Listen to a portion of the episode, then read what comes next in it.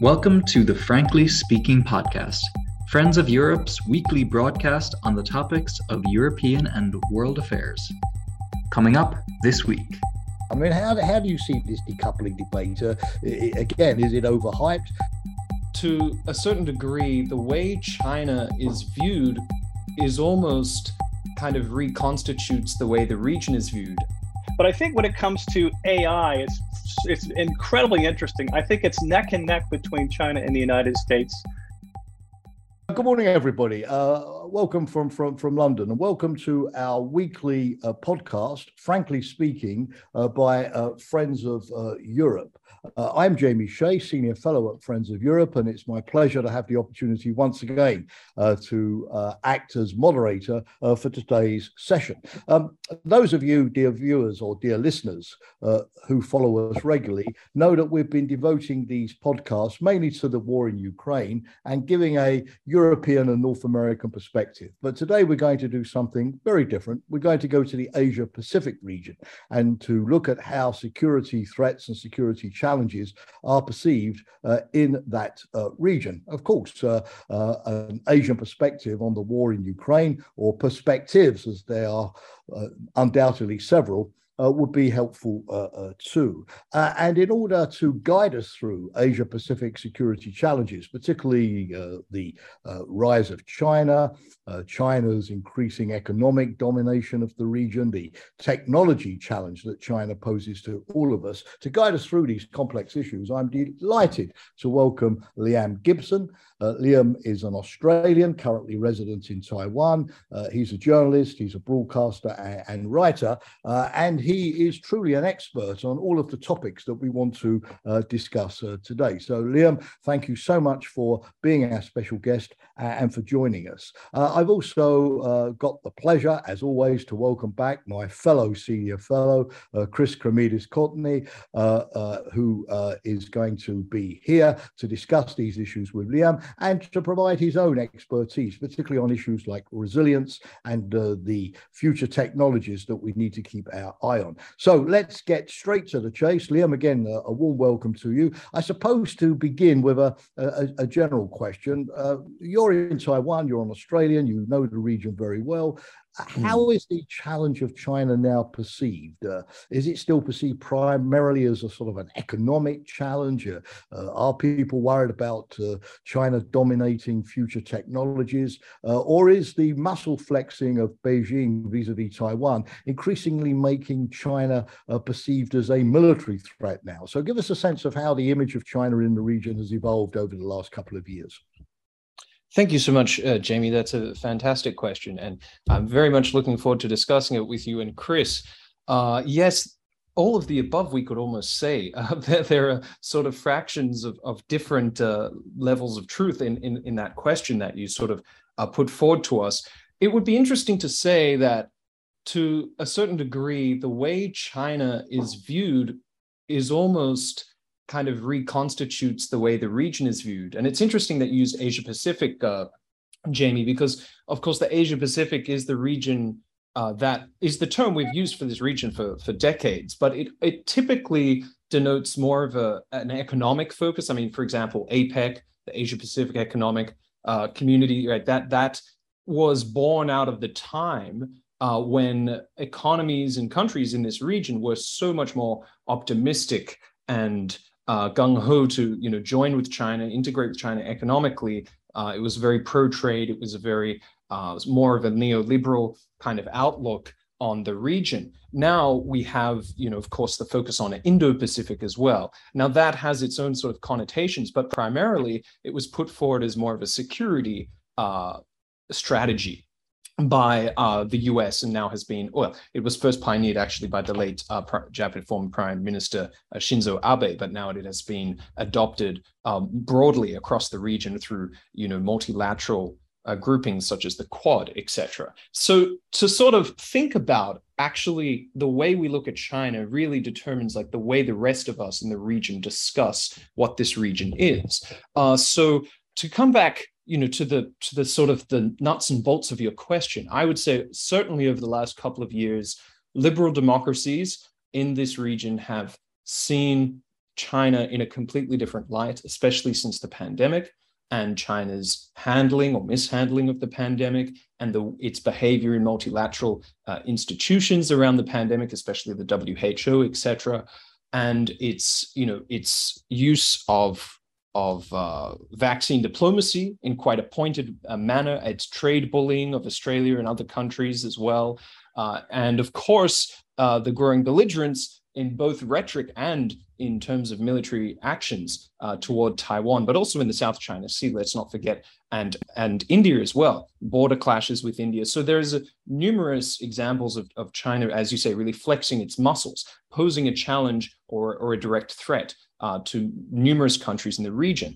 So the, the picture is really complicated because it's still by far the largest economy in the region. And there's so much trade that goes on with China. And there's so many countries, including countries like Australia, would still prefer to have a very uh, amiable relationship and pr- would prefer to have uh, you know, the economic ties that, that they used to enjoy without all the ha- hang-ups of the security concerns. But that's no longer becoming realistic. So now we have a much more securitized economic relationship with China, where security concerns are starting to take precedence over simple motive, motives such as you know, profit and loss. So that is uh, really starting to change the, the conversation. Now, of course, different countries uh, have different you know uh, perceptions of that risk. Taiwan's obviously sees uh, an existential uh, threat from China, but other countries in the region are much more uh, you know, much more happy about continuing the engagement with China,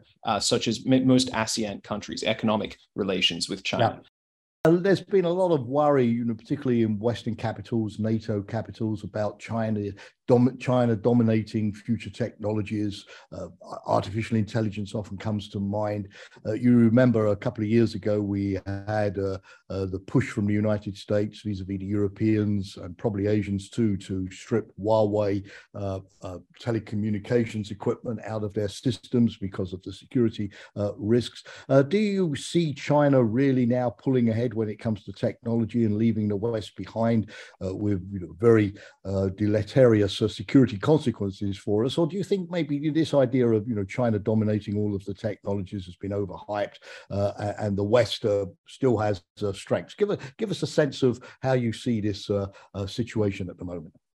I think that this tech race, if we want to call it that, is neck and neck. Really, it's it's quite close, and I don't think there is a natural winner. You know, I don't think I think it's too early to say. Oh, Taiwan, uh, but sorry, China is definitely going to dominate AI, or the U.S. is definitely going to uh, maintain dominance in, uh, for example, its military dominance in terms of military tech, or in other fields.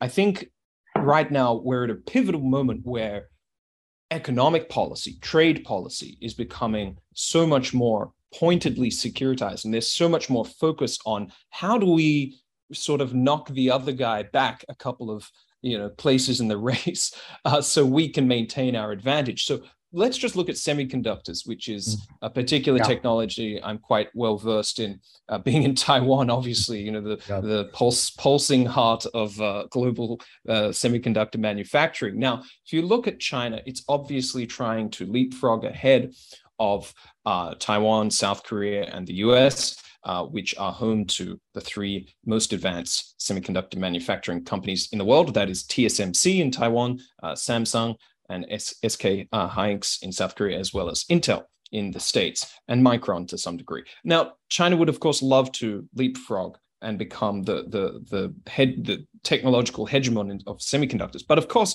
that's a very uh, tall order. And so right now, you know, recently I did a, a story for Al Jazeera looking at exactly how what is the distance that China has to make up for. Now they're very they're improving greatly in terms of their the advanced uh, we can call it generations of semiconductors, but the most advanced uh, Chinese uh, uh semiconductor now is like a, a seven nanometer a process unit. Now that was made recently. It was uh, unveiled this year uh, from SMIC, which is a state-backed uh, company in China, which is their largest uh, foundry of chip chips. However, it cannot really build that.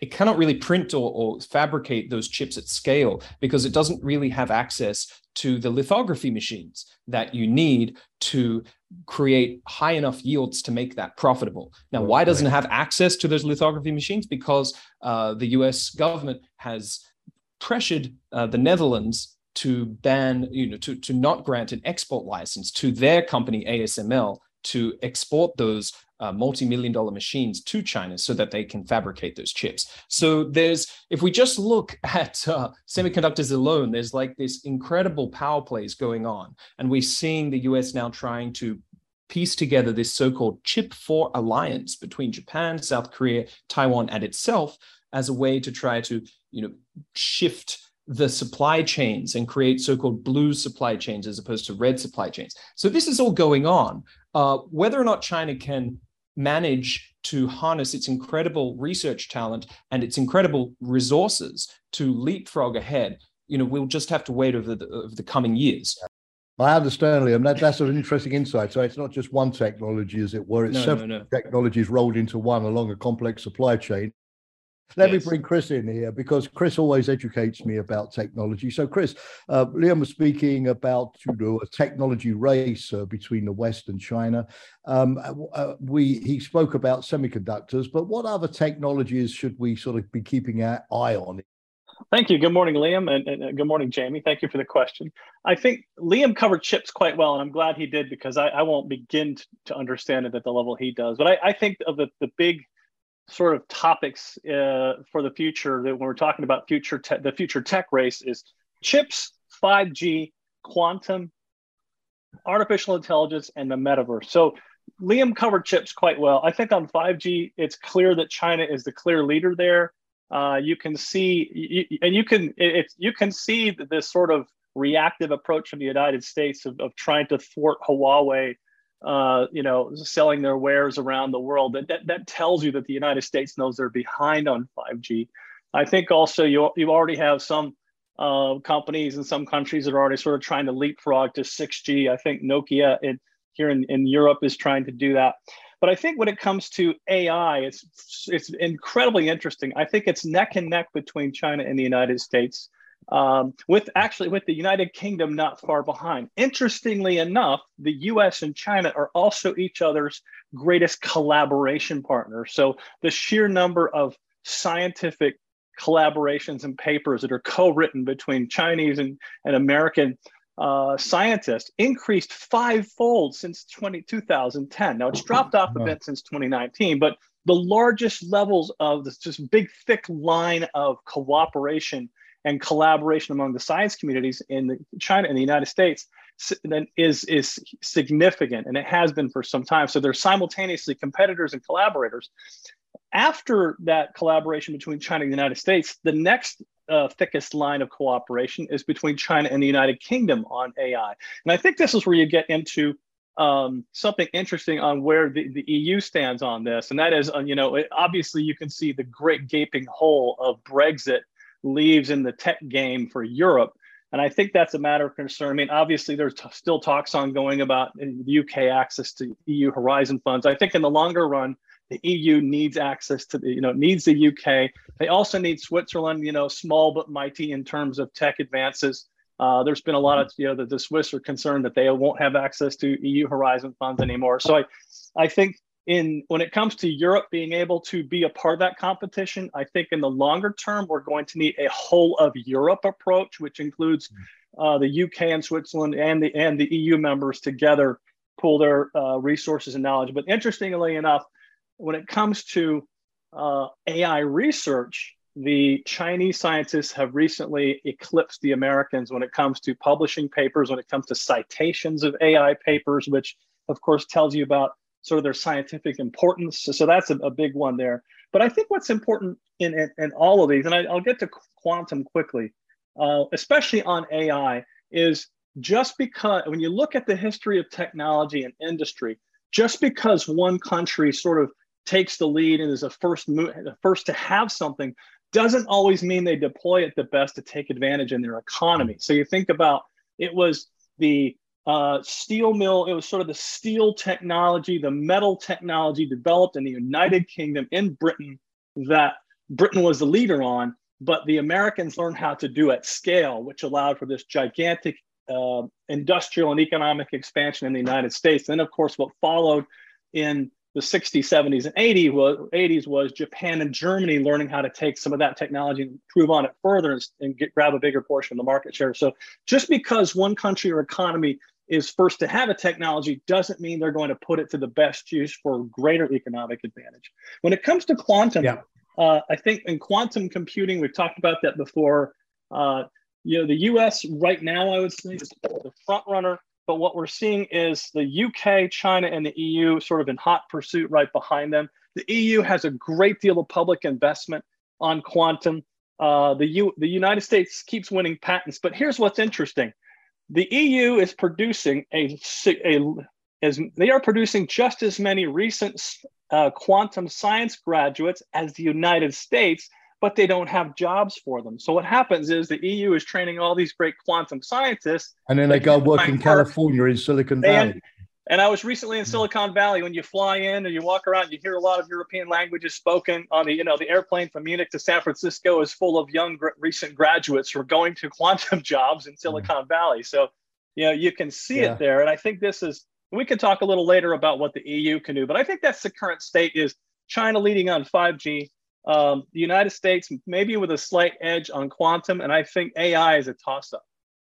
But uh, let's go back to Liam. Uh, and Liam, the, the other thing I wanted to ask you um, is the great decoupling. I mean, you remember this is a term that's been around for a while. The idea being that you know, because Chinese technology, we had the Huawei debate, could pose security risks uh, because of different standards emerging uh, from the West uh, and, and China, uh, you know, because there would be a free internet versus a censored internet. inevitably, we're sort of going to split. And some people people would argue maybe that's good for our security because you know we're mm. going to be less vulnerable to Chinese technology or blackmail if we have our own. Others say no, you know this is really the end of globalization and the kind of economies of scale that Chris was talking about that have been the basis of our prosperity uh, uh, for for many years, and uh, you know an open free trading uh, environment with good competition keep prices down. I mean, how, how do you see this decoupling debate? Uh, again, is it overhyped? Uh, are you on the side of the, the people who think that maybe it's not such a bad thing if China is such a challenge? Or do you think that you know, by alienating China, inevitably it's going to lead to more of the, uh, the tensions and frictions that we're seeing at the moment?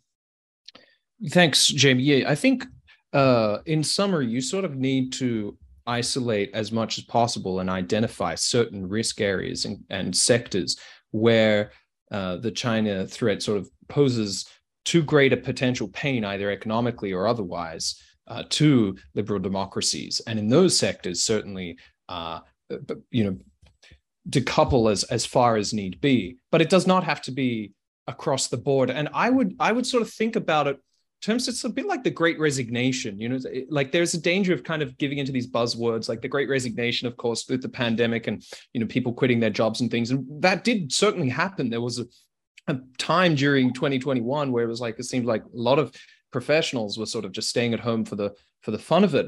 It's it's really going sort of all the way around again. So i think this is more like an ebbing of the tide. And i think what we're seeing is capital and businesses and investment and and engagement with China is ebbing outwards like like the the tide of a sea right? Of and so we, sort of reached a high mark maybe you know maybe a decade ago or, or something around that time you know within the last couple of decades after China entered the WTO but now we're scaling things back but we're doing it in a gradual and succinct way. And we're, we're looking at it on a case by case basis. Okay, well, obviously, Huawei and 5G technology, as Chris was talking about, that could pose a serious security threat. Okay, but it does not have to be a complete disengagement. Now, coming back to whether or not that could really happen, for example, in the in the way that now like the EU and, and Russia have almost kind of severed their economic uh, ties, I think there would have to be a, a catastrophic event st- that has still not yet come for such a thing to happen with China. But we've seen some sort of mm, some some quakes or some versions of smaller versions that. The pandemic was one, right? And we've also seen business sentiment, investor sentiment uh, among the foreign investors in China really sour, and the capital flight, foreign capital flight out of China has been uh, dramatic this year, and it's going to other uh, developing Asian economies such as Vietnam, India, Indonesia, etc. So there's definitely a trend in that direction, but I would think it would take something like a conflict over Taiwan for a, a, a, a sort of something resembling a complete disengagement uh, with China's economy. Now, that would be catastrophic for, for both the US and China in terms of their, their, their economic uh, mm. growth. So we would want to avoid that at all costs. But as to whether or not a real decoupling would happen, I would think it would have to be caused by some in, incredible geopolitical event. But I would like to address the theme of resilience because Chris uh, has been really our resilience expert at Friends of Europe, uh, conducting tabletop exercises for us, looking at critical infrastructure protection, uh, private public partnerships, whole of government response, and so on. And we we have had uh, hybrid warfare scenarios uh, in the Asia Pacific region as well, haven't we? Accusations of China meddling in politics and the use of money to buy influence and and and and, and so on. Uh, and so, Chris, uh, with all of your work on resilience in North America and Europe, if you had to sort of give some uh, lessons or at least some advice to uh, the democracies of the Asia Pacific about, about how to improve their resilience, what would be the key things that you would you would emphasize? Again, I have to ask you to be brief because we don't have a lot of time, and I want to ask Liam how he sees cooperation among the countries of the region in this area before we close. Chris. Thank you. Uh, I, I, would like to first start with lessons the West can learn from the Asian democracies because that, when it comes fair, to that's a fair perspective. Yeah, because when it comes to digital democracy, when it comes to fighting disinformation by including average citizens in the government processes, I think Taiwan is the has some of the global best practices there, and I've been we've been saying and writing about that for a while. So I think that's the first thing is that you know there are there are things the West can learn from Asian democracies, uh, uh, especially you know I think the digital minister in Taiwan, Audrey Tong. you know she was a former activist. So take a former you know uh, privacy and human rights activist, put them in charge of digital, and this is what happens: is you get yeah. Uh, you get inclusion, you get inclusion and transparency on a level that uh, is is fit for the time, and, and inclusion and transparency to a level that makes it much easier for them to fight disinformation because they have citizens involved. No citizens can report out to other citizens. But when it comes to lessons, I think for the Asia Pacific region, um, the Asia Pacific region, especially in the South China Sea region, has been dealing with a very sophisticated hybrid adversary in China for some time. Uh, I think in many ways, China has been a more sophisticated actor in the maritime, uh, in the South China Sea region. You know, the Philippines uh, and uh, Malaysia and Vietnam could tell tell us all some stories we could learn from. But I think the really important difference between Europe, uh, you know, the Europe and Southeast Asia when it comes to dealing with hybrid threats is in Europe we have the EU, we have NATO, we have existing information sharing structures, we share doctrine, we we we have interoperability. They don't really have that in that region. I think that's the one thing that would really help them a lot is to develop more multilateral structures, more information sharing structures, uh, more better interoperability across not just militaries, but you know, whole society in, in, in these different countries. There's also a really, I have to put in a plug, the Australian Strategic Policy Institute has proposed an Indo-Pacific Center for combating hybrid threats for the region. I think this is a great idea. This is an idea that's overdue. This is an idea that I think could help to, to start to share some of the best practices and bring together some of that knowledge in the region and then I could see a, a, relationship between the one in Helsinki and this new one that hopefully comes into to fruition in the yeah, Helsinki. You're talking region. about the uh, the NATO EU center in Helsinki. Yeah, the there. European Center for Combating Hybrid Threats. I yeah. think if you had one in each region, they could really share a lot with each other. So I'll, I'll just leave it at that. I think for that region, it's finding new mechanisms to work together. Yeah, no, thanks, Chris. And because uh, I'm really grateful for the way you responded to my question, because it gives me that perfect lead into the final question. Unfortunately, we only have time for one more back to Liam, which is to ask exactly about the sort of cooperation among the uh, Asia Pacific democracies, Chris, that you were you were evoking in, in response to the challenge of China and a, a more turbulent region. Liam, do you do you see you know, Japan, Australia, New Zealand, Taiwan, perhaps other countries of the region pulling together. There may not be those structures yet that Chris mentioned, a, a sort of an Asian NATO, but, mm. but are, are, the countries increasingly helping each other? Uh, you mentioned the Four Chip Alliance, so there are other interesting initiatives like that to, to work together. Uh, give us a sense of, again, where things stand. Of course. In fact, the, the, the Chip 4 Alliance is probably one of the least developed. It's just one of the newest uh, kind of multilateral mechanisms that's been put forth.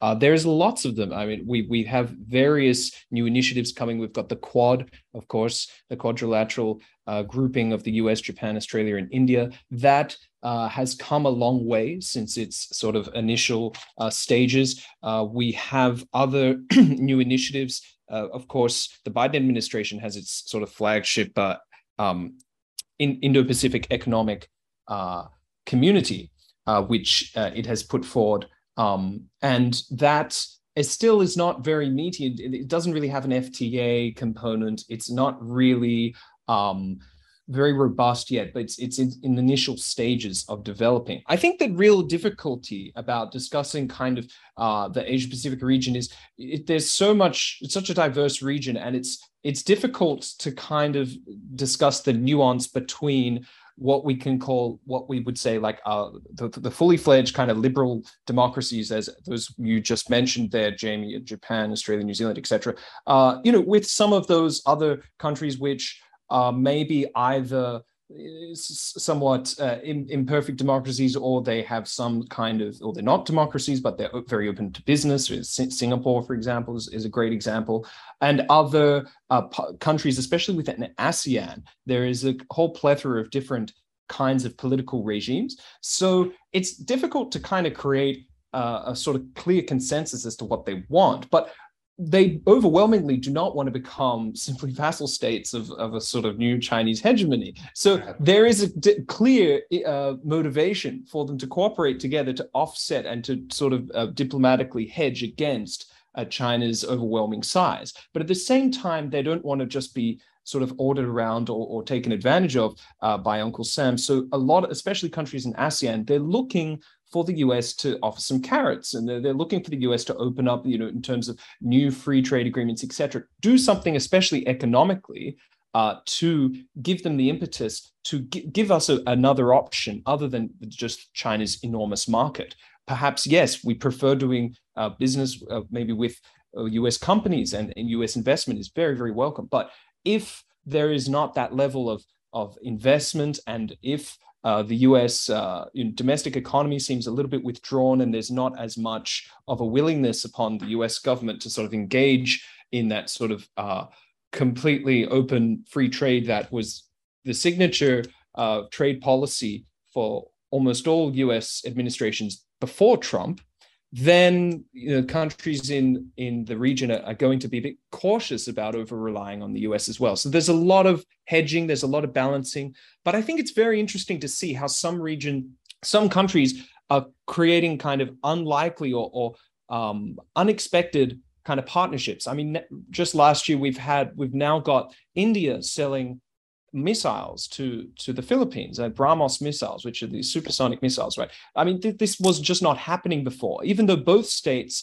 are very um, greatly care about their strategic autonomy, but they're both partners. Uh, the Philippines is an ally of the U.S., but they both are concerned about China's uh, ambitions. So we see a lot of interesting, surprising new uh, partnerships emerging in this region. And there's there's a lot more I can I can go into, but for the for the sake of brevity, I think keeping things if the U.S. and other uh, you know and the EU as well can encourage more economic engagement uh, with liberal democracies and like-minded nations in the region, I think that would go a lot further in in proposing in offering some sort of a counter uh, counter offer to, to China's uh, economy. Yeah.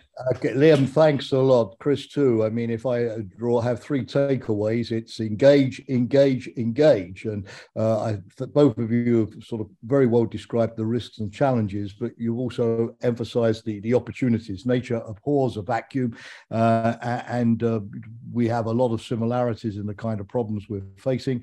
But the region also wants some more engagement from the United States and European Union How we do that, of course, would be a fascinating topic to get you both back into the studio soon uh, for another Friends of Europe podcast. But today you've given us in 30 minutes a fantastic, uh, and I mean that sincerely, uh, a geopolitical, geoeconomic, geotechnological uh, overview uh, of, of, the region. I learned a lot. I'm certainly wiser now than I was 30 minutes ago. So, Liam, on behalf of Friends of Europe, a massive thanks to you for joining us today. I, I didn't even ask you about the time difference there with Taiwan. Uh, but hopefully uh, it, it's not too crippling in terms of you know being there at 3 a.m. Uh, or whatever to join us. Uh, Chris, as always, great to have you with all of your insights. Uh, dear listeners, I hope uh, you enjoyed today's podcast as much as I did. Thanks as always to the Friends of Europe production team, and please look forward to next week's podcast. but for now, from me, Jamie Shea from London, goodbye and thank you for joining us. That's it for this Frankly Speaking podcast. Consider subscribing to our newsletter or following us on Twitter, Instagram, LinkedIn, or Facebook. And don't forget to tune in again, this time next week.